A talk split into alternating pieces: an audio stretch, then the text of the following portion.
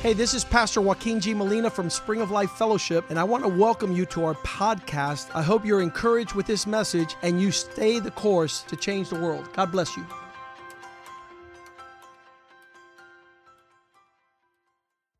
Father God, we thank you, Lord, for your for your uh, goodness, allowing us to gather still, Lord, in this country, that we're allowed to gather and speak about your things, encourage one another, and and pronounce your word, Father. We thank you because uh, your mercy is upon us, Father God, and we're able to in this season grow and mature and take all the sin, Father God, so that if and when the hard times come, Lord, this is what we'll have in our hearts, in our minds, and we'll be able to uh, be a blessing not only to our families but to this nation, Father God.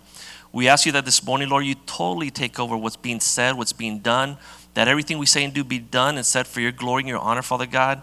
Just take me out of the way, Father God, and just speak to your people, Lord. That nothing come from this pulpit that does not come from you, Father God, but that everything come from your heart to your people, Father God. And just use me as, a, as an empty vessel, Father God. By your grace, I pray in Jesus' name. Amen.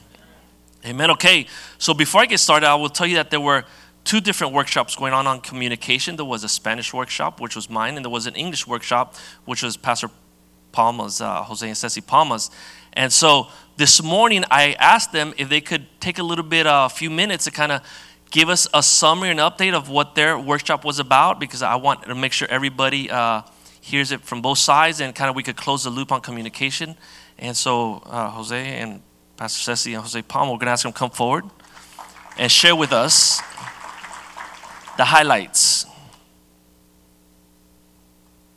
Thank you, Pastor. Good morning, church.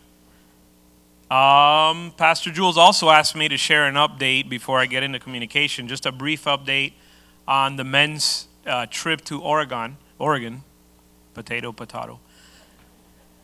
Um, the men are having a great trip. There was 500 men in attendance the first night, a thousand men the second night the men of Oregon were so impacted that they decided that next year they want to do it in a much larger venue. I'm not sure if it's a stadium or what venue it is, but it, it's the Michael Knight Stadium, which is the son of Phil Knight, the guy who founded Nike. Uh, he created, a, he basically um, sponsored a stadium over there in, in his son's name. And so it's an important stadium in that town, and they want to do the venue they want the event to be at that venue next year. So uh, the men of Oregon were impacted. I've heard there's invitations to other churches. Um, somebody even told me, don't quote me on this. We can ask when we when he gets back. But somebody even told me that we got an invitation to take What is a Man to Japan, which might be okay. So it's confirmed, Japan. So that's that might be the long, the farthest, the longest trip we would have made as What is a Man. I, we got to check the map, Google Maps and see if that's accurate. Um, but so the men are having uh, a very powerful time in Oregon. Continue to pray for them. Pastor's sharing today, uh, today at, at, at, a church, possibly, is it two churches? Okay, so Pastor Joaquin, Bishop Joaquin is sharing in the church that sponsored the event twice today, and they invited Pastor Rivera to share at another church. So, um, so God is doing, um, God is using the men that we sent over there powerfully. So continue to pray for them today and for a safe return. Um, amen. So that was the update on the trip.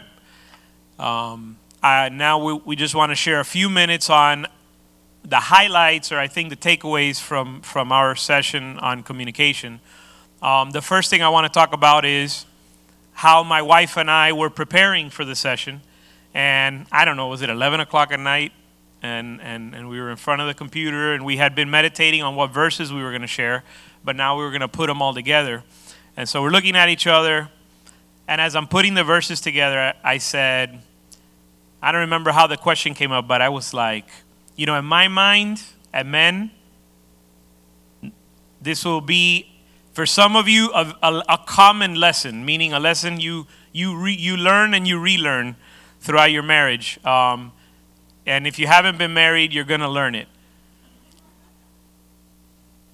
When you think you have it figured out, when you think you know what your wife is thinking, you may not. So just be open to that. So I'm getting my message ready and I'm thinking, I know what women want to hear. Help them, Lord. I really thought, I was like, because you hear it, I, you know, for whatever reason, I'm thinking I know what women want in a communication, um, in a message on communication with, with, uh, with their husbands. You know, I'm thinking they want to be able to communicate. How do I communicate in a way that my husband understands me? Because I always hear that. Women want to be understood. So I'm thinking, okay, how do I, women want to hear, how do I communicate so my husband understands me? Um, so I, ta- I, of course, I share this with my wife, and then.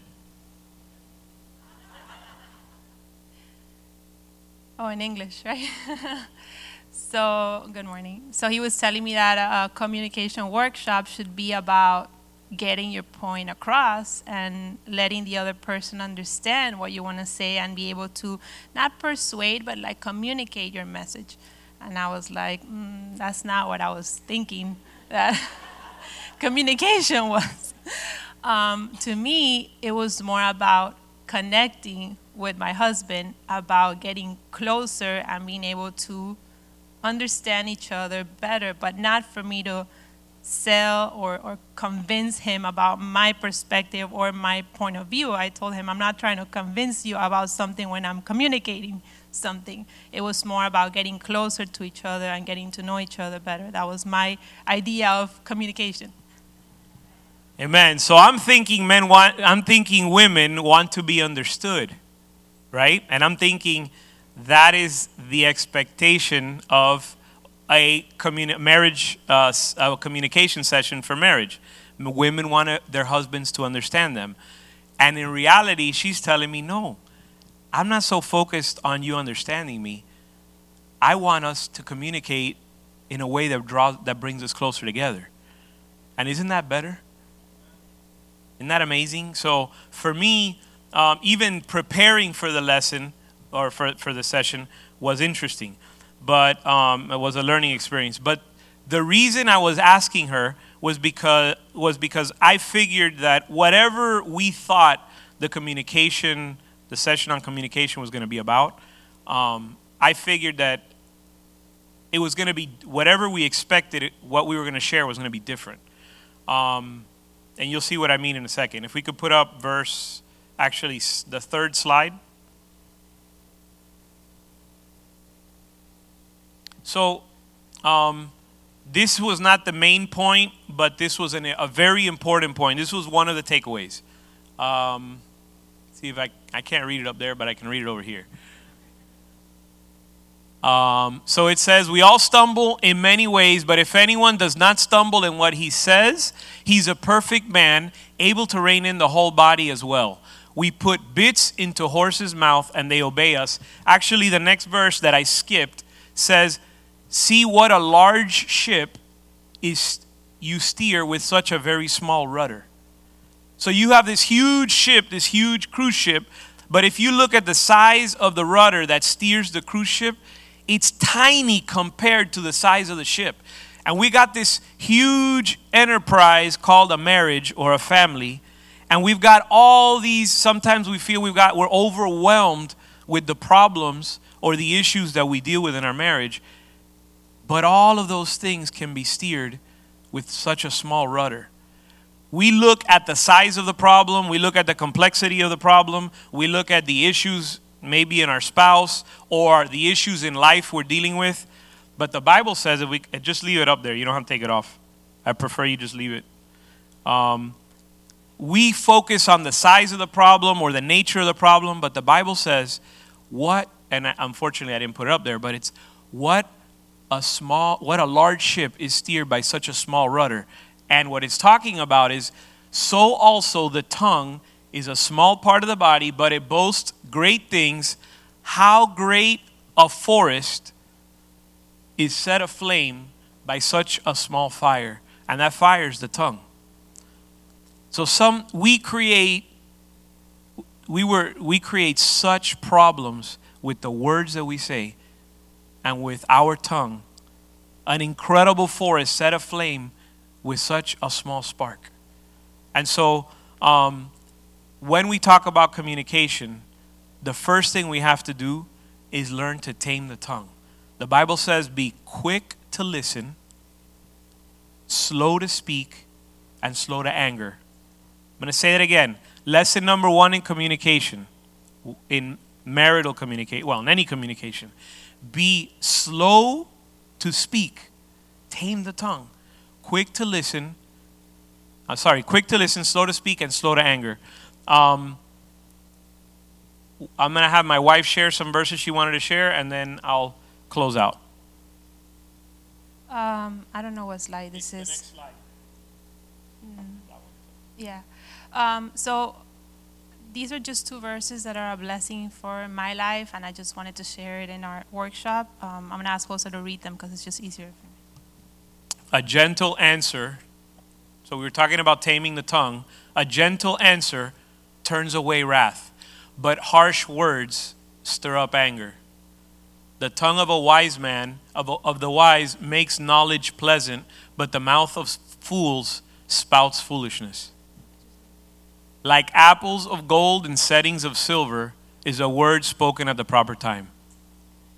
So those two verses have been a blessing to my life because there's many times when we have to choose how we want things to continue. If the conversation gets a little bit like we call it an intense fellowship, um, we have a choice whether we want to continue on that path of intensity or whether we want to just take a break and wait for the right time or choose the right words to speak so that our communication doesn't turn into something unnecessary and it goes the wrong path.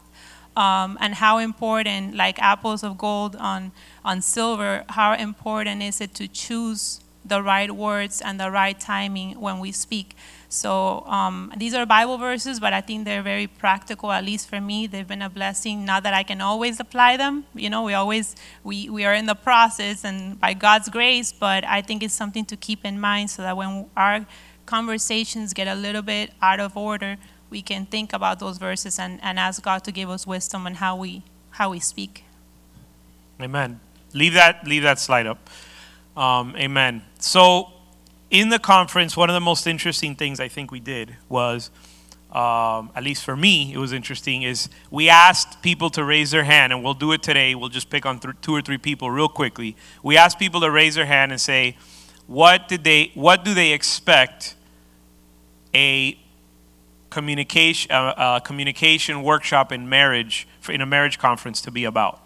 What are they expecting to hear in a um, in a workshop for, mar- for, for communication in marriage. So let's just take a raise of hands. If you were to guess what are the topics we're going to cover or what's the point, um, let's just get a couple of brave volunteers to raise their hand with an idea.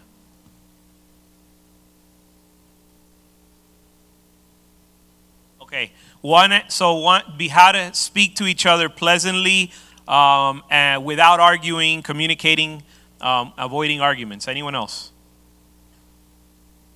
Any other brave soul? Anybody got a good idea?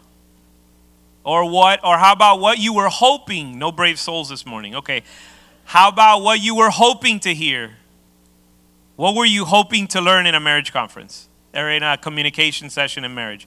Come on, somebody, help help me. I'm gonna pick a volunteer. Oh, Pastor Omar. How do you repair the damage? Awesome, awesome. Thank you. How to address disagreements. Great. Awesome. So I had a feeling that all of these different um, concepts were out there, which is why we started with, honey, so what do you think a marriage conference is about? So as I searched scripture and I was praying and meditating, and, and this, well, let's put up the next slide this is what our session really focused on. The goal of communication in marriage is edification. It's not to be understood, it's not even to avoid an argument, although that's a good thing. It's not it the goal of communication in marriage, the Bible says, is edification it says knowledge 1 corinthians 8 1 knowledge makes arrogant but love edifies. So the goal of communication in marriage is edification. It's to build, and edification is the process of building up, the process of improving your spouse, building her up or building him up, promoting growth in your spouse. Um, and then I'll just read the other verses and hand it over to Pastor Jules. Let no unwholesome word come from your mouth. Let no unwholesome word come from your mouth. But if there's any good word for edification according to the need of the moment, say that which will give grace to your spouse. No unwholesome word, but if you can build them up, if you could say something to build them up, say that.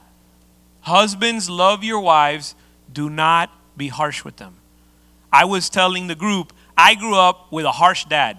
Not harsh, not overly harsh in my, you know.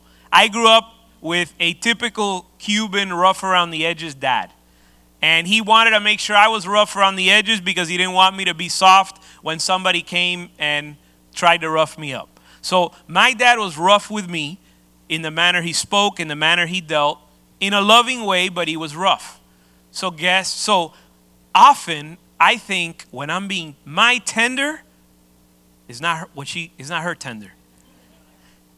Tender for me is not tender for her. So husbands, be love your wives, do not be harsh with them. And harsh is not what you consider harsh. Harsh is what she considers harsh. So we need to be sensitive to that. Um, but speak the truth in love. You're not going to lie. You're not going to sugarcoat, but speak the truth in a way that edifies. Speak the truth so that we grow up again edification. The purpose of the purpose of communication is love. Speak in love that we may all grow up in all aspects to into him who is the head that is Christ. Amen. So those are the those were the, the I think the key themes that we focused on. We covered other ground but these were the key themes that we focused on. Uh, it's what the Lord put in our heart to share during our session. Amen. Thank you, Pastor Jules.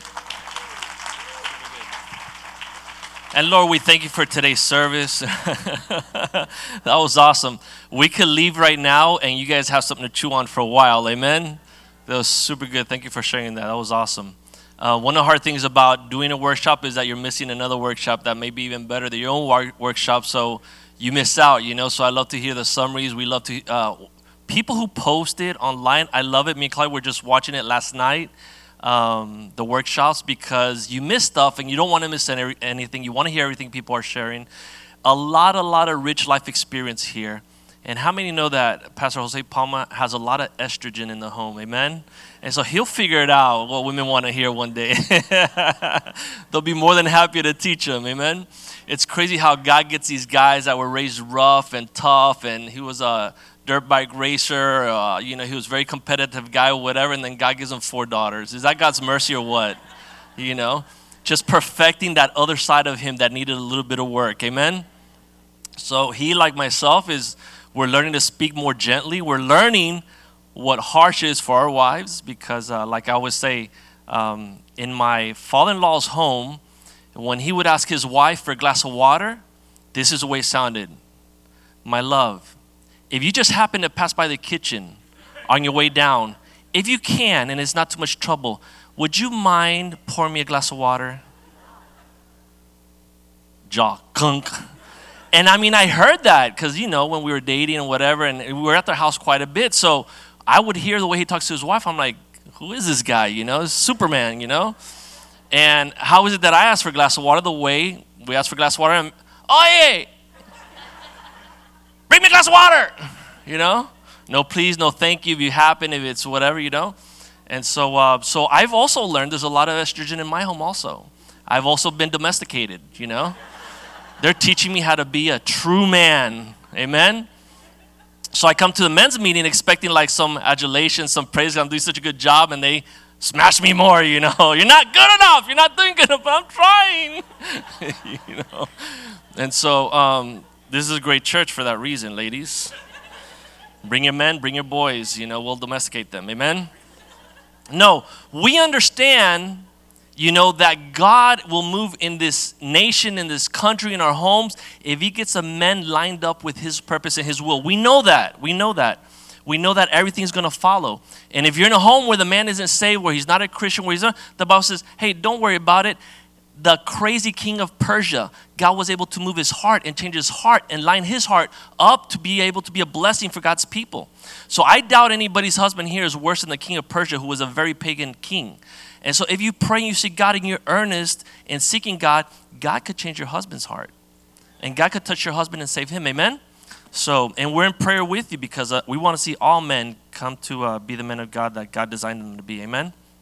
All right.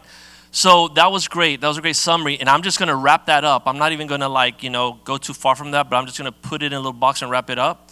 And, um, you know, I want to talk about communication in the sense of, the vastness of what communication is. And, um, you know, we know because in science, we've kind of figured out the brain pretty much. And, and to our dismay or to our surprise, a lot of the brain, a lot of the brain, the great majority of the brain is actually wired just for communication. Do you guys know that? All the other stuff that we do is kind of like, you know, sidebar stuff, but our brains are really like complex and wired to a large extent to be able to communicate with each other and with our environment we, we, you know we communicate with our environment we communicate obviously there's a spiritual side of man that even if you go to the most remote places of the world in the middle of the jungle you know those people are doing something that looks like prayer looks like meditation looks like worship where did they learn that right so our brains are even like designed and wired to be able to like look up to the heavens and cry out, you know, is there a God out there? There's a need, there's a hunger. So God created our brains like that. And so even from the time that the baby's in the womb being knitted together, you know, all these systems are being put together. And and some people even argue that babies in the womb can already hear what's going on outside. And so uh, you know, they uh, i mean i've heard of moms you know reading stories to their babies while they're still in the womb. But really what's happening is the baby even in the womb is already becoming familiar with the mother's voice with the father's voice. From the time that they're born when they hear the mother's voice they know they're in a safe place. When they hear another person's voice it's not their mom it's not the voice they're familiar with from the womb they can, there's a reaction there. There's, a, there's not the same comfort level. And also with the dad's voice if there's turmoil and hollering and screaming in the home and fights, whatever, that impacts the baby in the womb. If there's peace and quiet and calm and soothing, whatever, that impacts the baby even in the womb from a very, very early uh, stage of development. And now, you know, knowing that, you know, it me I was concerned because I mean we had some of those uh, intense fellowships in my home. You know, when as Claudia was going through pregnancy, we had three daughters and a son. So we spent a large portion of uh, the first decade or two of our lives pregnant and raising children.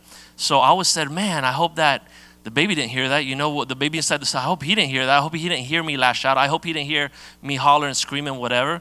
And uh, but they'll be fine. Babies are very resilient. They're not that fragile. You know, they'll be fine. They'll be good.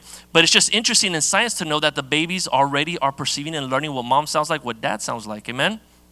And so, but mostly, for the most part, you know, from the time that they're born, as they begin to develop, what are the areas of their communication that are being developed and matured? Because they can't talk, right? So they're, they're, they're, they're hearing, the way they hear things, the way they interact, they, they're experts. One of the things that separate uh, humans from all other animals, really, is that humans are experts at reading facial expressions babies are experts at reading your facial expressions. We've tried this trick with our kids, you know, like I always tell parents, you know, it's the kid falls and gets hurt, and the parent facial expressions are dramatic and scared. The kid looks at the parent goes, ah, like something really bad just happened. Look at that face, you know, I'm, I must be dying, you know. So the kid like has a meltdown and like it feels like dying. But if when the kid does that, you're like, hey, it's okay, come on. The kid looks at you like, okay, and gets up and keeps running. That is so interesting because Kids, since the time they're babies, are very good at reading facial expressions. They know when there's fear, when there's anxiety, when there's peace, when there's calm. They know that from the time they're babies, but they still can't talk. They could also recognize voices and sounds. Um, very rarely they know when something is threatening, when something is harsh, when something's aggressive. They know when something is calm and peaceful. Um, you know, with Catalina, when she comes to church, you know, I was I'm back there in Sunday school and then, hey, how are you? I start talking and she smiles, you know, and she she perceives, you know, just by my facial expression, by the tone of my voice, that this is something friendly and loving and caring. So, you know, she's happy about it. But surely, you know, if she came in and said, hey, hurry, she would you know, react and withdraw and like kind of, oh no, is this something I should be concerned about? But they still can't talk, right? So they're becoming experts in communication and they haven't even began to talk. Does that make sense? How many has seen that in the children, right? So why did God do that? Why did God begin since the womb begin to perfect our hearing, our seeing, even our touch? You know, sensation is a form of communication. Um, you know, when you touch somebody in love, whatever, like they know it, they feel it, they sense it. You, you don't say a word, they perceive that. When you're harsh with somebody, I've had people grab me by the arm. I'm like, this is not friendly. you know, this is not nice. You know, and um, and my first reaction is to pull back and like you know get ready because something's going to go down because the way they, they the way they touched me was not nice. You know, and so. Um, versus when someone touches you with love with kindness you know you like it, it, it, calms you it soothes you you feel great about it and you want to lean in and get some more of that stuff right? Because it's nice. And so even touch is a form of, uh, of communication. But it's so interesting what pastor jose palma was saying. And, and i, I kind of thought about that you know that why did god leave speech for last? Isn't that crazy? When we talk about communication we always focus on talking. But actually talking is probably the least amount of information we're communicating is through our speech. Most of the communication we see, we perceive, we understand is through our body language, through our facial expressions, through the directions we move in. That tells a lot what you're trying to communicate. As a dad, if, you know, I'm going to McDonald's, I'm taking the kids to McDonald's to eat, you know, my kids figure McDonald's food is okay, you know. That's cool with junk food. Let's go to McDonald's, you know? And then I sit them down and say, listen, you guys can't be eating junk food all the time because, you know, it's bad for your bodies, blah, blah, blah, blah. And I go on this whole lecture, they're going to be like, huh? Because your actions, what you communicated was that this was okay, and now your speech isn't lining up with what you're saying. So, what's the deal here? So, in children and with our spouses and with our employees, our colleagues, it's very confusing when you're doing one thing, you're acting one way, but what's coming out of your mouth is completely different. Doesn't make sense, doesn't line up. And instead of providing an environment of security and comfort and peace and assurance, you're providing an environment of insecurity, you know, a, a, a, a place of, of, of lack of trust, lack of security, and, and it creates havoc. You're not communicating effectively. So I thought and I figured, especially here in Miami, bottom line is, you know, God says when it comes to our tongues, it's almost like He leaves it for last because He's saying, like, proceed with caution. Be very careful how you use that tool. It's a very powerful weapon. And I wanted you to first learn here and learn here and learn here before you began to use that thing. And even when kids begin to speak, they start very slow, it's like one syllable words, two syllable words, three syllable words, and by a certain age, you're supposed to have four syllable words and whole sentences. And when they don't, my wife freaks out. So it's like, he's four years old and he's no, no, not even one syllable words, you know. And so um, it's a problem. But it's hard for kids in Miami because in Miami we're bilingual, right? We're bilingual. We and bilingual and trilingual because we speak a third language is called Spanglish, right? So it's English, Spanish, and Spanglish. So for kids that are learning communication for the first time, speech specifically, they're learning how to talk they're hearing all this mumbo jumbo. So it's almost kind of like they take a step back. Wait, this is not making sense. Let me wait. So it's not uncommon for kids, especially in areas like Miami, to begin to speak a little bit later than kids in other areas where they're only learning one language, you know? But notwithstanding, it takes a little bit longer, but they end up growing up, they're speaking two languages at least, and if they learn Spanglish really well, then it's three languages. So God says, proceed with caution because this little, little, little tongue of yours is very, very powerful. James chapter 3, verses 4 through 8. This is the verse that Pastor Jose Palma and Ceci were talking about.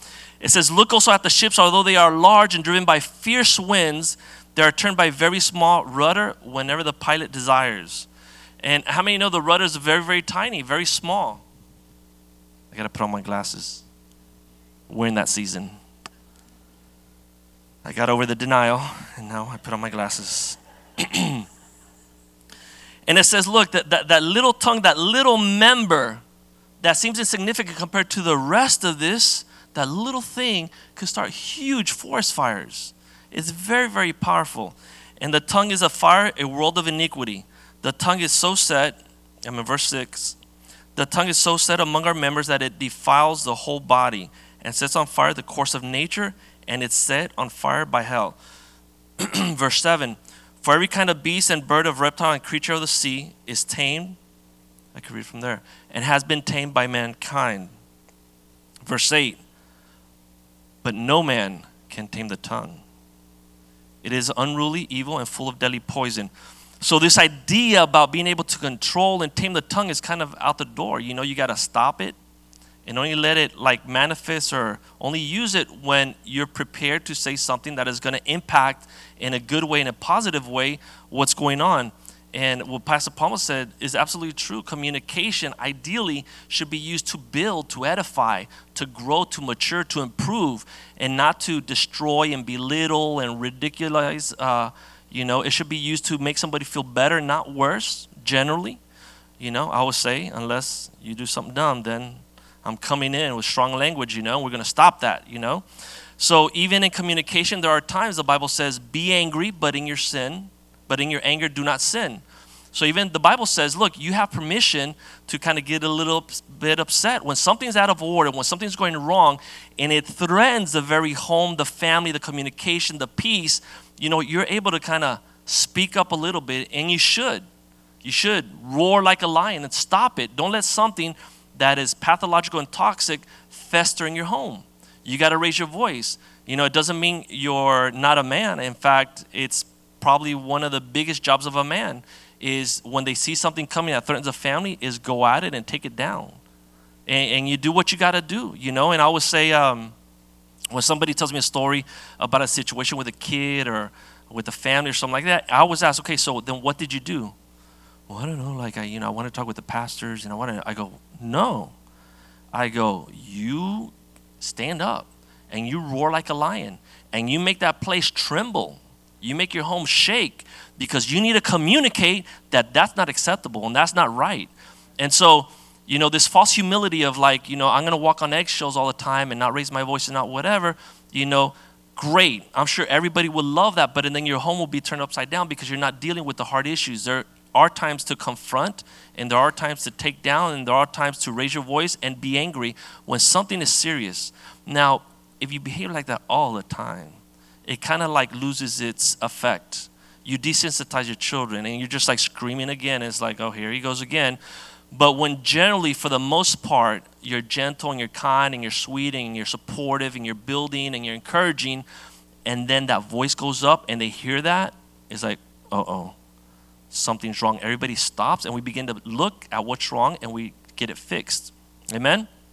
So, what we communicate or what we quote unquote say with our attitudes, our posture, our facial expressions, and body language, um, you know, needs to be consistent or, or line up with what we're trying to tell the people around us. And it can't be, uh, there can't, you know, discord is lack of harmony lack of, of, of something lining up. So if these things don't line up, then you're not communicating effectively. And then when things don't go the way that you expected them to go, when things don't go the way the, the way that you wanted them to go, it's probably your fault.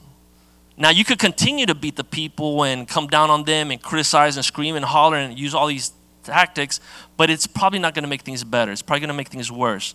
So I love what Jose says and says he said, and also uh, Pastor Rivera and Clara said in the conference, it's probably time to call time out, walk away, let things simmer down, calm down, whatever, and then come back at the appropriate time and then speak. It's probably going to be a more well thought out, more effective, and it's probably going to lead to the end that you expect. Amen? As opposed to uh, getting frustrated. When we talk, you know, it, it, gets all it gets all messed up, and and uh, sometimes, I mean, the famous saying, "Stick your foot in your mouth," and you know that exists for reasons because that's not something that's uncommon, and and it's extremely frustrating because you expect things to go a certain way and they're not. So you figure if I scream harder, if I scream louder, then you know people will line up and whatever, and and it doesn't happen. And then later when we feel bad, And we're like, man, I was, I was over the top. I shouldn't have reacted like that. You know, it didn't merit that. It wasn't such a big deal. You know, I went over the top, which I have. I have. I've, I've kind of blown by that many times. And, and, and, and later I feel bad, you know, and, and I want to come back and I want to say, I feel bad for what I did. But even the apology, I messed that up, you know, because like, yeah, you know what? Well, but, but, you know, and, and, then we come back with the aggression and the threats and, and the, the strong attitude. And, and that doesn't please God and that doesn't edify, that doesn't build, and it doesn't get us to our end that we're trying to get to. So uh, even, the, even the apologies could be very frustrating. So there's really nowhere I could look as far as humanly speaking to learn how to communicate and, and, and, and teach how to communicate effectively aside from the Word of God. I mean, the Word of God is truly the place where it has so much counsel in this book. I mean, it would take me many libraries and volumes of books to be able to communicate what it says in here. You know, one of the things that happens that you know as a church, as as a Christian, is we may not spend enough time in the Word of God, so we just don't know.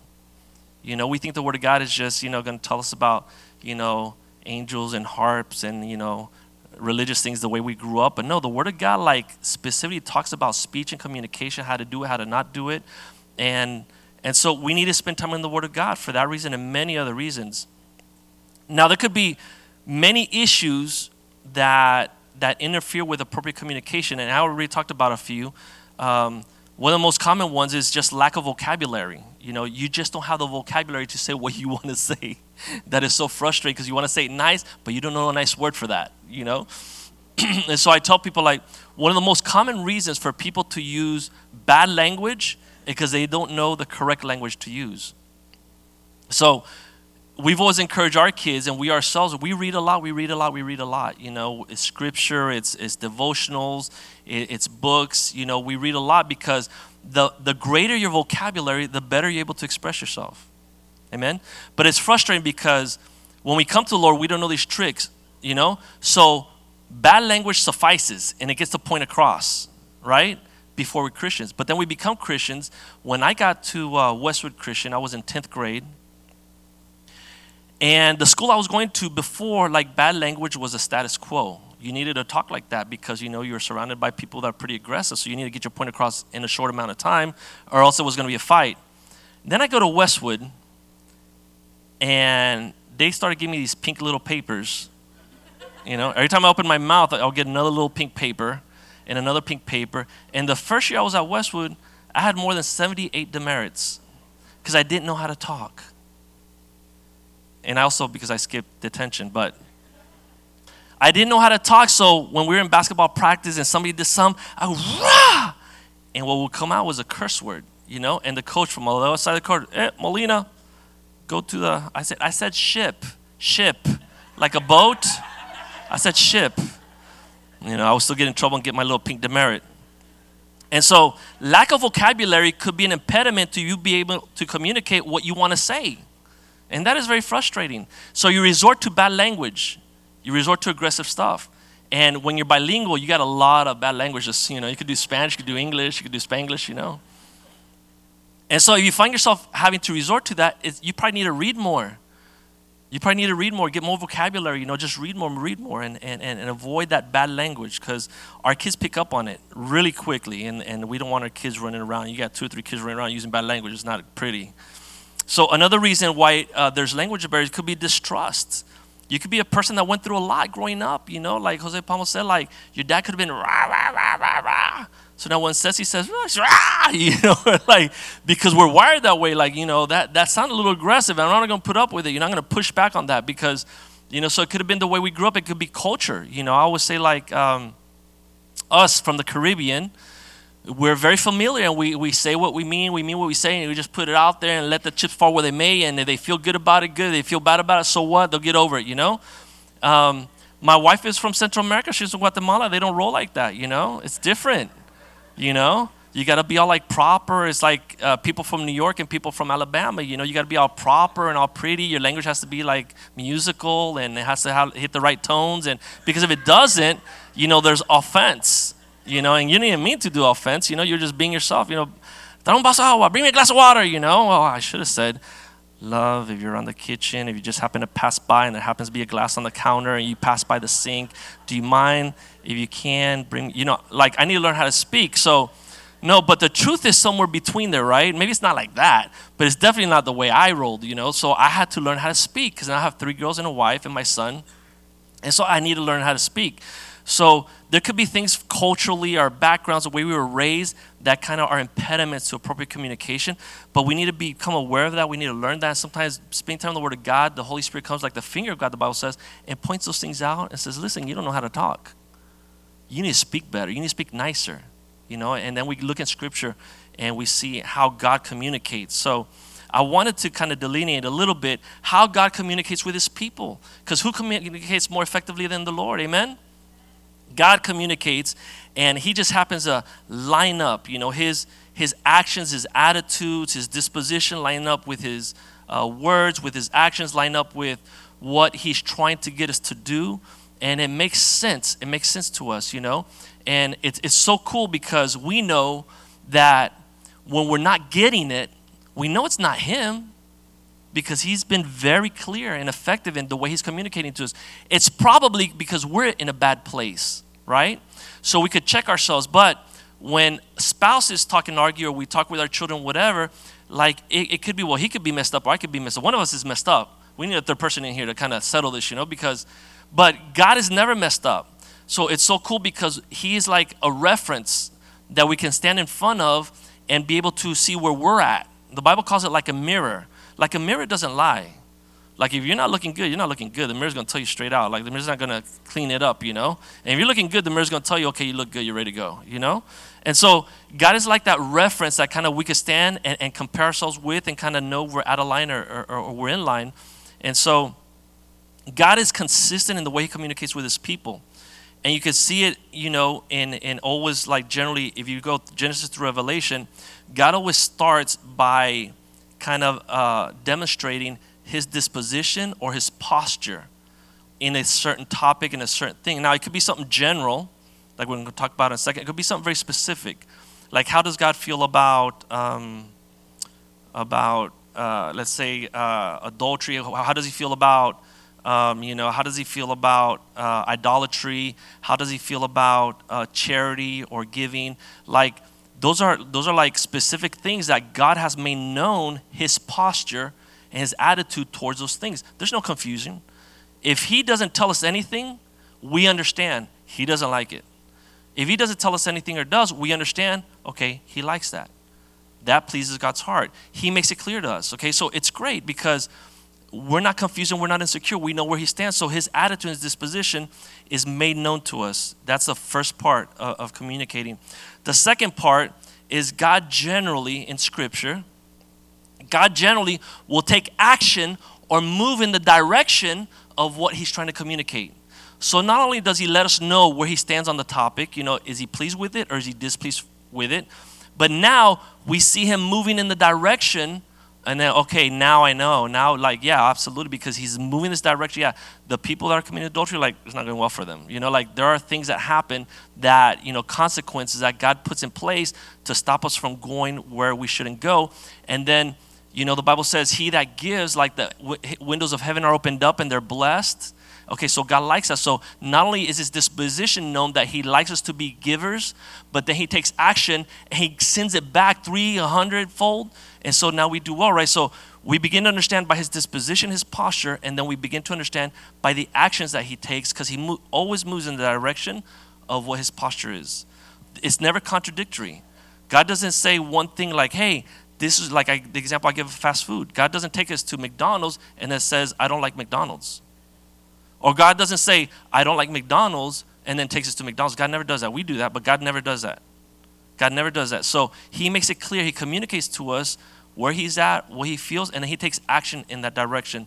The third thing that he does is he always explains. So this is when the speech comes in. This is this is when the words come in. He kind of talks about, he delineates the boundaries of this issue that he wants us to understand. So not only does he have the disposition and then he takes actions, but then he explains to us in a little bit more detail, this is why.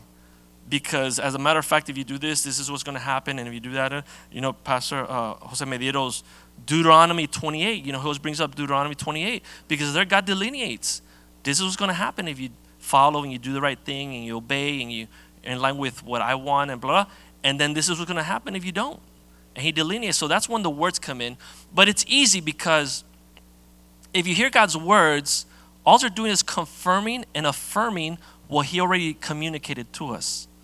Even if he didn't speak, we already knew what his disposition, what his heart was.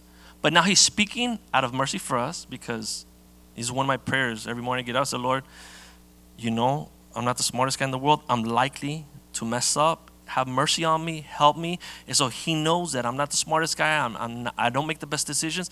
So in his mercy, he gives me his word so I could line up what I need to do day in, day out and do the right thing, you know? So by God's mercy, he gives us his words. He speaks to us. He, he teaches us. And then the last thing that he does, which is very interesting, and this was a surprise to me, is he always gives us a sign or symbol, like a visual picture of what he's trying to say, right? So you could look at that sign or that symbol, and just by looking at it, you understand exactly what he communicated in his posture, in his actions, in his words. It's a symbol. So all through the Old Testament, you see like God would always tell his people, look, build an altar there as a symbol. Look, take a stone from there as a symbol. Look, raise this up in front of the people as a symbol that I'm God, their healer. And so all through the Old Testament the New Testament, what is one of the greatest signals that we have in the New Testament? I'll let you think about that a little bit, but we're going to get back to that in a second. What is the sign, the signal, the symbol that God left us in the New Testament to voice to us or communicate to us what his disposition is in this era of the church. What is that symbol? So you guys think about that for a second. We'll get back to it. So it just so happened that everything that God is communicating lines up. It's not contradictory. It's easier for us to understand. It's easy to follow. It's easy to wrap our brain around. And it makes it really nice, you know, to follow the Lord because everything is kind of laid out for us. Amen. And um, we're not like that, you know a lot of times our speech doesn't match our actions, doesn't match our disposition, and the symbols we keep don't line up with what we're trying to communicate with our kids. What are symbols that we keep? You know, uh, one of the biggest, most catastrophic things in the world is that destroys families and people is materialism. You know, just like having little toys and having little things. So when you tell your children, look, this is a priority of this home, but and then you're over here doing other things you know, there's other symbols, other, no matter what you're saying, if the symbols and the signs and the things that you're having in your home line up with what you're saying, your kids, there's to be like, the Bible, you know, says double mindedness, or in psychiatry, we call it skits or, or break or crack. Two different minds, two different ways of thinking. And that for kids is, is catastrophic. Like, it's hard for them to line up. One of the things that Clyde and I always talked about since uh, she grew up in a Christian home and our home got saved when I was 14. And, and we grew up in the Lord, and it was always hard for us to understand why a lot of our friends and a lot of people would fall away. You know, they turn 18, 19, go to college, they fall away. You know, they, they get into all this crazy stuff, whatever. And was questioned, but obviously, as we grew up and we matured, now we've been married 27 years, it's become pretty clear that those kids at home were getting split messages. You know, say, yeah, God is important, church is important, but then all the symbolism and all the actions in that home were going in a different direction. And so for kids, like they, they couldn't figure out what do I line up with? Do I line up with what they're saying? Or do I line up with what they're doing? Or do I line up with what obviously their passion is? Because look, there's a lot of it here, you know? And so for kids, when they get to college, they kind of, they're still searching and trying to find their place. They're still experimenting because they haven't been communicated which is the right path. And one of the hardest things for me to hear is when I hear, I've even heard pastors say this, um, I want to let them figure it out for themselves. You know, I don't want to impose. I want them to figure out that's not your job to allow your kids. That's so lazy to like stand back, live your life, and let your kids figure it out for themselves. You know, it sounds cute, and the world loves for you to say that. I mean, the world loves like it sounds. Oh yeah, you know, because they're not whatever. They're religious, you know, whatever on their kids. They're not imposing. But the Bible specifically says that we should instruct our children the way they should go. That means, look, this is our home. This is my home. Frankly, you know, I was telling this is my home you know, my, Clyde and I, this is our home. This is what we, we believe. This is what we're going to do, and this is what it's going to look like. And if you don't fall in line with that, I've told my kids this if you don't fall in line with that, life is going to be rough. Life is going to be bumpy and rough, and you're going to have all kinds of issues going on. But if you line up with this, the favor of God's going to come upon you, and you're going to have a great life, you know, because the parents are happy, and the, and the parents' favor falls upon the kids. And so as they grow up, even though it doesn't make sense to them at that young age, they're just following, they're just following. But as they grow up, they begin to see the fruit of that. They begin to understand as they mature and they begin to see the blessing. I promise you, by the time they grow, say, I want that because I don't want all this other stuff that I'm seeing out here. But in my home, this like looks great, and I want that. So they begin to adopt what you've been teaching them all these years. And what's so interesting, they think it was their idea all along. like, you know, like they thought, oh, I decided to do this because this is, and Mikhail just look at each other like, yeah, because we beat that into them since they were little kids, whatever. But now they think, oh, this is my idea, and this is, I feel good about this, so I'm going this direction. And we're like, praise God, you know. But it's interesting the way they internalize what you've been teaching them. If you communicate it effectively, right? So your disposition lines up with your actions, lines up with your words, and all the symbolism that surrounds your life and your marriage lines up with that. It's easy for kids to follow. Amen? So let's go to John 3:16, a very famous verse, and you all should know it by memory by now. It's in all the football games and basketball games, but I just took a verse. I said, Lord, give me a verse where I can just like demonstrate this. But you can see it from Genesis to Revelation. God's disposition, it says, For God so loved the world. That's his disposition. That's his attitude. That's his posture. So in this new era that we call the era of grace, the new, the new dispensation, or the new covenant, God's disposition is God loves you. God loves you. That's his disposition. He's not in an aggressive, stomping, looking, you know, who he can destroy kind of mood, you know. He's not in a mood to kind of bury you the first time you make a mistake, to hit you over the head with a bat every time you mess up. That's not his attitude. His attitude in this position, this dispensation is that is for God so loved the world. So his dispensation, his disposition is one of love, one of affection, one of acceptance, one that he's ready to kind of take you in and make you everything you can be. So that's what he's trying to say is where his heart is in this era, in this uh, dispensation. Amen? For God so loved the world. And so, what is the disposition that you're transmitting or you're communicating to your family, to your kids? You got to know that. You got to know that. You got to you got to check that because what you're communicating is like, you guys drive me crazy. I got to go back to work that I hate just so I could give you guys what you want. You spoil brats. If that's your attitude, then you're probably not communicating exactly what you want to communicate. So you got to check yourself. If your attitude is like, you guys drive me crazy, I can never catch up with the laundry, you know, I, I hate cooking, you know, blah, blah, blah. If that's, if that's your attitude, your disposition, that's what you're communicating to your kids in your disposition, you know, it's probably not what you want to communicate, you know, versus I could care less about me. Like, what do you guys need? I'm here to serve you. If that's what you need to kind of get ahead, if that's what you need to be able to have success in the area that God has put you in. Like for our, for our kids, when they were going to school, school academics was a priority. So they went to bed early, they got their breakfast, they went to school, they got home.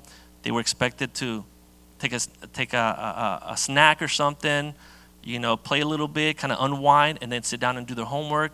And it was kind of the routine. It was expected. What were we saying by that? We were saying academics is important.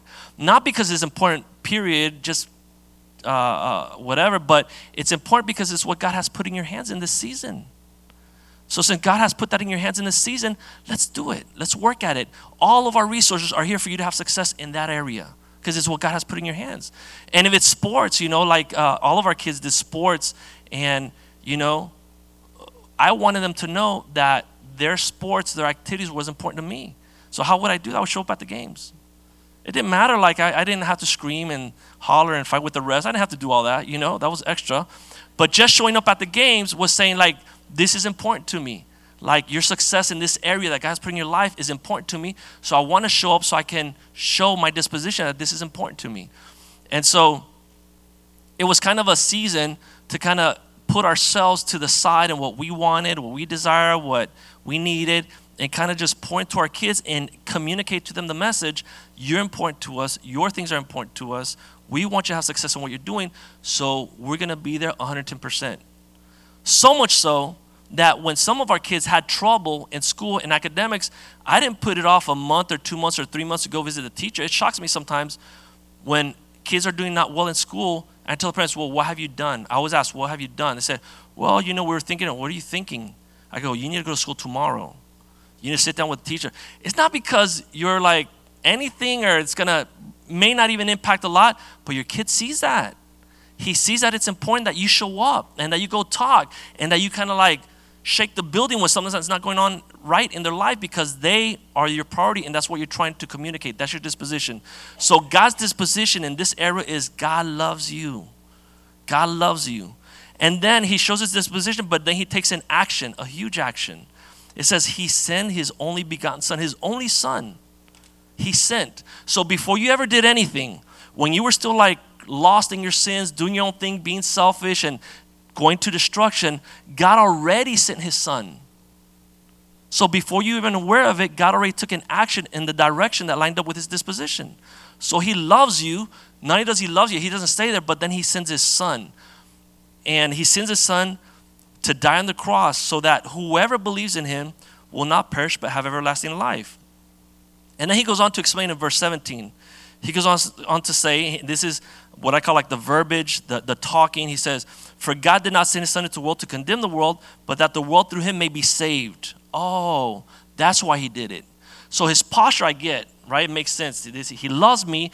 He loves me so much he sent his son. That's a big deal, but why would he do all that? Then he explains because he wants the world to be saved and not condemned. He who believes in him is not condemned, but he who does not believe in, in him is condemned already because he has not believed in the name of the only begotten Son. So he makes his disposition known, then he takes action on it, then he explains it, then he creates what I call like barriers or he creates a structure so that you could know how to walk going forward. If you don't believe, you'll continue on your road to destruction. But if you believe, you'll be saved from having to go down that road of destruction. It says, you're going down that road of destruction anyways. You're, you're on that path. That, that's where you're going. But now, I'm going to give you this escape because I love you. I'm going to give you this escape that if you believe, you will be saved and not have to go to destruction. So God beautifully lines up his posture, his attitude, his disposition, together with his actions, together with his words. And we know that what he's trying to say is that he is ready to reconcile, to rescue. He's ready to accept not only you, but your family and your loved ones. So God is not in a disposition to condemn you, to destroy you, to smash you over the head with a bat. But He's in a disposition to love you, to save you, to tolerate your knuckleheadedness, you know, to put up with your nonsense sometimes because His disposition is one of love, one of uh, rescuing you. And if we believe and we accept that, we accept Christ's death on the cross, you know, it says that His grace is there for us. And so God continually affirms this and affirms this over and over again through Scripture. And even in the things that Jesus communicates, you can see over and over again the parable of uh, the one sheep that got lost, the one lamb that got lost, that separated from the fold. He said, He stopped doing everything he was doing and he went out to look for him.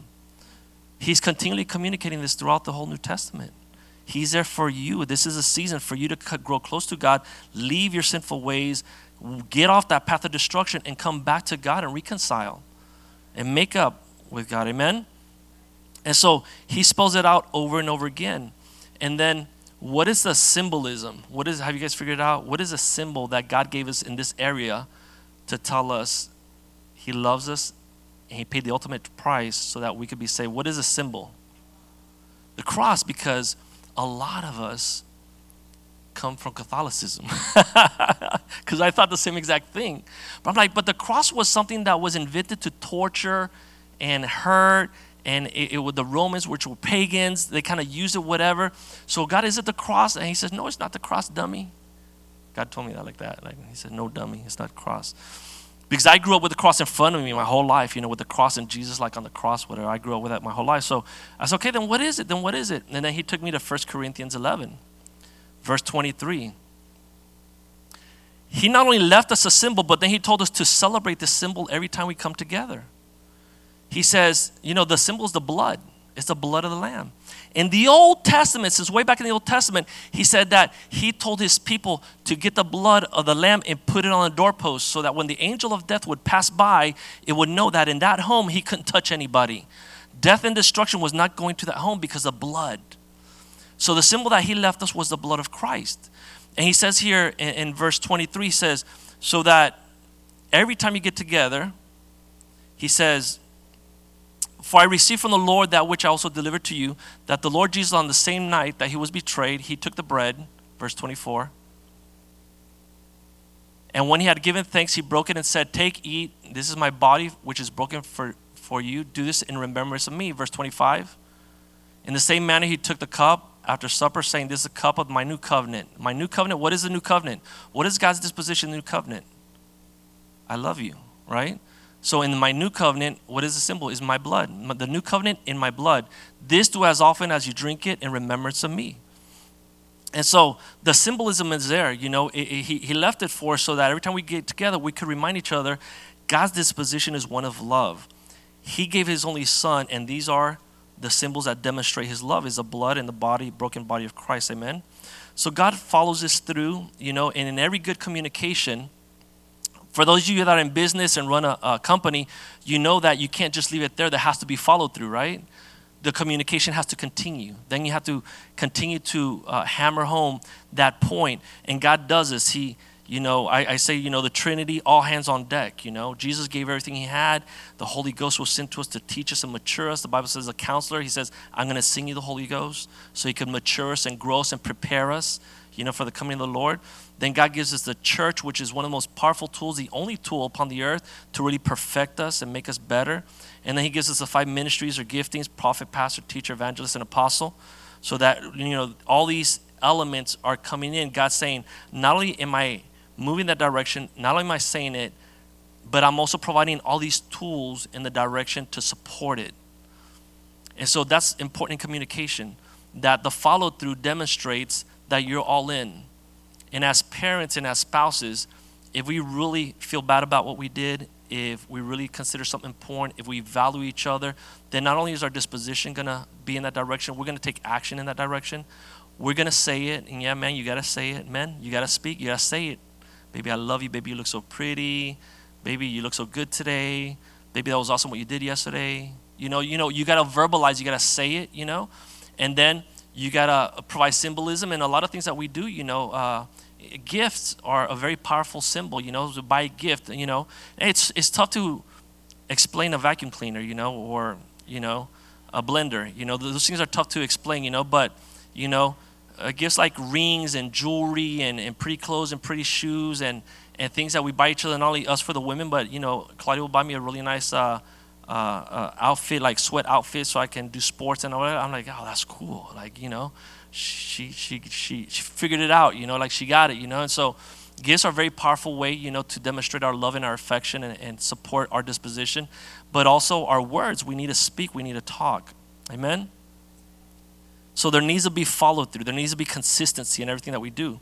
So at the marriage conference, jumping quickly through, uh, we talked about four different areas that were signs and red flags and, and things if you guys want to know what poor communication is, Jesus actually spends a whole chapter in Matthew chapter 23. Matthew ch- chapter 23. In Matthew chapter 23, Jesus describes the Pharisees and the religious leaders. And the whole chapter, Jesus is describing catastrophic communication. He says, You say one thing, but you do another. You do this, but your symbols and your white robes or whatever are not in line with really who you are. He calls them whitewashed tombs with dead men's bones. He calls them vipers. Why? Because their communication is all over the place. They're saying one thing, they're doing something else. Their follow up, their symbolism is in another place, and then they don't follow through. In fact, he says, and if the people were left to you guys, they wouldn't get closer to God, they would be lost. So, chapter 23 of Matthew is a perfect example of what bad communication looks like. And if you read that, you could kind of like take inventory in your own life and see if you're communicating more like a Pharisee and religious person or you're communicating more like God. Amen? So, moving along, read that chapter on your own. We spoke about four areas in, uh, in communication that were uh, red flags or like bad signs, uh, signs that you're in a bad place or that you need to back up and check yourself and then try again. And one of them is sarcasm. It's one of the ones that I talked about because in my own life, God had ministered to me this many, many years ago to kind of like clean it up. You know, say what you mean and mean what you say. Don't belittle people. Don't like minimize people's uh, needs and, and, comments, you know, but take them seriously, weigh them because how many know that God is never sarcastic with us? God, he could be because God is way up there and we're way down here. So if God wanted, he was, ay, mijo, por favor, yeah, why don't you go ahead and, you know, like God doesn't talk to us like that. He speaks to us seriously time and time again. God just gives us the goods and He lets us know clearly what direction we're moving. But sarcasm, I, I say it's like a, a toxin, like rust that just eats away, tears apart relationships because we minimize or we exaggerate or we like belittle, make fun of the person and what they said or what they did. And that creates an environment of insecurity, lack of confidence. It destroys trust. And the hardest thing about it is like when we were parents, like we could almost get away with anything. We resolve because we are adults. But when you start having kids grow up in your home and they begin to talk like that, and they begin to treat each other like that, the only time I have threatened the life of my children, Claudia hates this, but the only time I have threatened the life of my children, not really their life, but is when I see them talking to each other like that. Like when they, say, oh yeah, blah, blah. I stop and go, let me tell you something. If I ever hear you talk to your sister like that again, I'm gonna kick you so hard you're gonna land in Lubbock, Texas. You know? because dad never talks like that, right? So what? So I want them to know sarcasm is not going to be part of your upbringing. It was part of mine. It was hard for me to rip it out of my life, right? But this is not going to be part of you guys. You guys are going to talk right. You're going to say what you mean and mean what you say and treat each other accordingly. And so sarcasm is, is very, very destructive. Very, very destructive. It's like a fungus, a toxic fungus that you almost don't even see it. You know, but and then you begin to get symptoms and and cough and you can't breathe. And like, what's going on? Well, because you have a fungus growing in your life that is just taking you apart. And so sarcasm is something that we have to address, we have to stop. If you hear it in your communications, take a step back and fix it. Amen? Gossip. Claudia talked about gossip. Gossip, I you know, I call it, this may be a little strong for some of you, okay? But I call it speech pornography. Okay? Gossip. Why? Because it kind of like pleasures some sick area in our life that makes us feel like he good or some when we're talking bad about somebody or we're, when we're like and i understand that because i'm a fourth child so i always wanted to be seen and noticed and celebrated and i never was right so like when they say oh porque raulito and you know raulito y raulito raulito i'm like yeah, but he's also screwed up because he did this, this, this. You know, like I want to say, yeah, he was bad. You know, because look at this. But you're not even. But what I'm saying is that you're not noticing me. Like why we celebrating this guy? He has all these good things, it's true, but you guys never notice me. And so gossip kind of like in a way like gives us a little bit of pleasure because we're turning down this other person we don't want to see celebrated. We want to be celebrated, right? And so gossip is very insidious, you know, and, and, and because it gives us like that twisted pleasure and whatever, you know, we like to do it. And whether it comes from insecurity or it comes from a lack of, you know, getting celebrated or noticed, wherever it comes from, you know, if you see it in your vocabulary, in your language, you need to stop it because it's not good for you. It's not good for the person you're destroying. You know, it's not good for anybody. And frankly, the Bible says that God told me this, Jules, the things that you do, and I told this to Tiffany because she's a fourth child too. The things that you do in secret, the things that are not noticed, the things that are not celebrated, I'm going to notice. I'm going to celebrate, and I'm going to blow you up. I said, so Tiffany, be patient. Like, become be patient. She can't talk up to her older siblings. She can't disrespect them. She can't be sassy. She can't, you know, she has very little tools to survive, you know, because we've taken everything away, you know. But I said, but this is your portion. In that, God is going to build you and grow your character. He's going to mature you. And one day, you're going to be powerful, you know. But you need to resist this. You need to put up with this. And so, you know, God sees what we do in secret. We don't need to tear other people down to be able to be noticed. And so, gossip is a horrible thing. The name Diablos, Greek, devil, saint, you know what that name means? Exactly that. Libeler, slanderer, mudslinger, uh, defamer, in Spanish, calumniador, or somebody like brings accusations, whatever, against somebody else to tear them down. And so when we gossip, what we're doing is we're aligning with the devil, we're partnering with the devil to tear somebody else down. Now, does that make sense? It doesn't make sense. Especially it doesn't make sense in a church where you call yourself a Christian, you know? But gossip, you know, in the Navy they say, loose lips sink ships. So in any organization, in my organization, the VA, like I don't let people gossip. Like we bring it out in front, like if we were a church, you know. Like I say, no, well, let's sit down and talk about it. I follow biblical principles on reconciliation, you know. I don't let gossip go on anywhere I have influence because it destroys people, it destroys organizations. Amen. Number three, accusations. The Bible, another name for the Bible, for the devil, is the accuser of the brethren. The Bible says, in fact, that the devil is next to, uh, to the throne of God day and night, accusing the brethren. See, but you see this? Did you see this? Like he did with Job, but did you see that, Lord? But did you see the other? Accusing us day and night. He's attacking your spouse day and night. He's attacking your children day and night. He's criticizing. And then we come along again and we partner with the devil and we start attacking our spouse or attacking our children. You know, surely there's another way to say it that isn't like attacking somebody. Baby, look what you did, por favor. Like, Come on now, you know, like there's a nice way to say it, there's a nice way to get to it. You still have to deal with it, you know, but there's a nicer way to, and we need to learn how to talk. And so when we communicate, to say, because you, and you never, and you always, and you could never, and you couldn't always, you know, like we, we begin to use these extreme words, extreme verbiage to attack our spouse, and that's not effective communication because what happens to them? They get back and they get in a defensive posture. Then they're defending themselves, they're, they're in survival mode, you're attacking them, and then that kind of communication, we need to say, time out. Like Ceci says, walk away. You know, come back when your attitude is not one to attack. We ascribe malintent or bad intentions to our spouse before we even know the whole story. We don't know the whole story and we're already attacking. Instead of coming and saying, Mimo, let me ask you something this and this and this happened and this and that. And so I'm trying to understand like how things went down that way. Well, baby, the thing was that, oh, okay, okay, because I was ready to rip your head off, you know. Oh, okay, that makes sense. You know, okay, next time, call me and I could help. Or next time, let me know and I could go get it. Or next time, let me know and I could address it and come together as a team and we could knock it out. But don't feel like you're on an island, get overwhelmed, whatever, and then you're gonna mess up because we all mess up, whatever.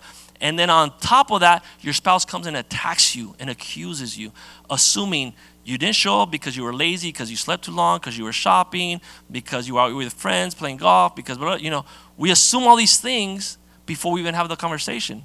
And then our disposition, what is our disposition when we come through the door? What is it? Attack. You know, we're going to take this down. We're going to destroy because this can't happen again in my home. That disposition communicates anger, threat, aggression. Automatically, before you say a word, our spouse picks up on that, our kids pick up on that. They get into defensive posture. And then when we begin to move in that direction, it confirms to them that you're coming in out of line. you know, thank God for our wives, you know. Uh, sometimes they pick up on that before the kids do and they put us back. They kind of give us a check. So do not become an accuser Revelations 12:10, there's where it says, Revelations 12:10, that the devil is the accuser of the brethren. He stands next to the throne of God day and night, day and night, accusing the brethren. Amen? Let's not partner with the devil. Now, the fourth area is uh, lying, deceit, trickery. You know, in our conversations, for whatever reason, we're scared of the consequences. We don't want to make them upset. We don't want to get into a fight. We don't want to get into an argument. Uh, I messed up, but I don't want to upset him. I, I really like didn't do what I was supposed to do, but I don't want her to get upset. So we come in and we lie, and and we skirt the issue, and we provide like this uh, this cover of deceit. And how many know that they're gonna find out? They're gonna find out. Okay, so what does that do to communication? So what you're telling me is not even real and so you're comfortable with this kind of communication. So then I can't trust what you say. I can't trust our conversations. I can't. So how can we resolve anything if I'm talking with a person that is a liar? That doesn't make sense, right? It does not make sense. So being truthful or being honest, even if it's brutal honesty, like they call it, like you got to be honest. And then come what may. And it may be ugly because you probably did something stupid. You know, it, you may have really messed up, but come what may, we got to deal with it in honesty. in truth, in integrity. We cannot lie. We can't afford to lie. You know, we can't allow to put seed of deceit and lie in our relationships because that also will destroy the trust and the confidence and the communication, the fellowship. And that is the devil's end goal. The Bible in John 8 44, it says, You are of your father, the devil, and the desires of your father you want to do. He was a murderer from the beginning, and he does not stand in the truth because there is no truth in him. When he speaks, he speaks a lie, and he speaks from his own resources, for he is a liar and the father of it.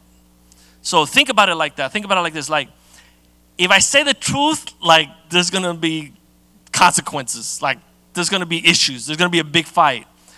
But if I lie, I'm kind of partnering with the devil. I'm kind of coming along his side and opening up our relationship and our home to him, right? Because that's what we do. When we lie, we open up. We say, hey, have your way. We give the devil a foothold in our relationships in our home. So being honest sometimes hurts. It's tough. But you know what the beauty is about being honest? Is it makes you a better person. It makes the people around you a better person. When you're brutally honest and you say the truth, you become actually an admirable person because few people are like that. There was a situation in our home when one of our daughters got into it for whatever reason and she lied about what happened. And then the other daughter came up and said, This is what I did, this is what happened, this is what I, and was brutally honest. And so, because she was honest, she didn't have consequences. Not only did she not have consequences, but because the other one lied, we kind of made an emphasis of, of that. She was honest and you weren't. She said the truth and you didn't. You know? but I say the truth too. I go, well, in this case, you didn't. You know, and like had a little bit of a meltdown, you know? And so her saying the truth, the other daughter saying the truth and being honest, like spurred this one up to also be honest in the future. So in the world, it's like that too. In your business, in your dealings with people, when you do a deal, when you make a contract, if you're brutally honest, that stands out because this world, there's all kinds of lies and deceit, and you'll become known in the community, and people will want to work with you and do business with you because you're honest. And so the devil doesn't want that. The devil wants you to be a liar, disrespected. The devil doesn't want you to have a good reputation community. The devil wants you to be broke and poor and depressed and anxious and suicidal, you know? So when we open the, the door to lying, there's all kinds of issues that we invite into our homes that are not what God would have for our homes. Amen? Hallelujah. So let's close. God has given us all this so we can enjoy the abundant life in John 10 10. It says that He has come that we may have life and have it more abundantly. So we're gonna have the abundant Christian life that God has promised us. We gotta like check these things in our home, in our marriages, in our speech, in our communication, and line them up with the way the Word of God teaches us. Amen. Hallelujah. Thank you, Lord, for this morning, Lord. Thank you for your word. We ask you, Father God, that everything that was said here, Father God, be a seed, Lord, that it would give fruit in its season, Lord. That it would be something to glorify you, Lord, and that people would look at our families, our homes, and desire to be like us, Father God, because you are in the middle of our homes, Lord. Not because we're better, not because we're smaller, Lord, but because we follow your word, Father God, and we understand that your disposition in this period of time, Father God, is love, Lord, and we want to participate of that. We want to be part of that. We want to enjoy, Father God, your goodness and your acceptance in this season, Lord. We want to reconcile with you, Lord. And we also want to do better with our wives, with our spouses, Lord, with our children, with everybody, Father God, that you would shine, that the Bible says that the men will see our good works and glorify our Father in heaven, Lord, that to you be all the glory and all the honor. In Jesus' name we pray. Amen. Amen. God bless you. We got a 12 o'clock service coming up in uh, Spanish, and then uh, we'll see you in men's meeting Monday night. God bless you.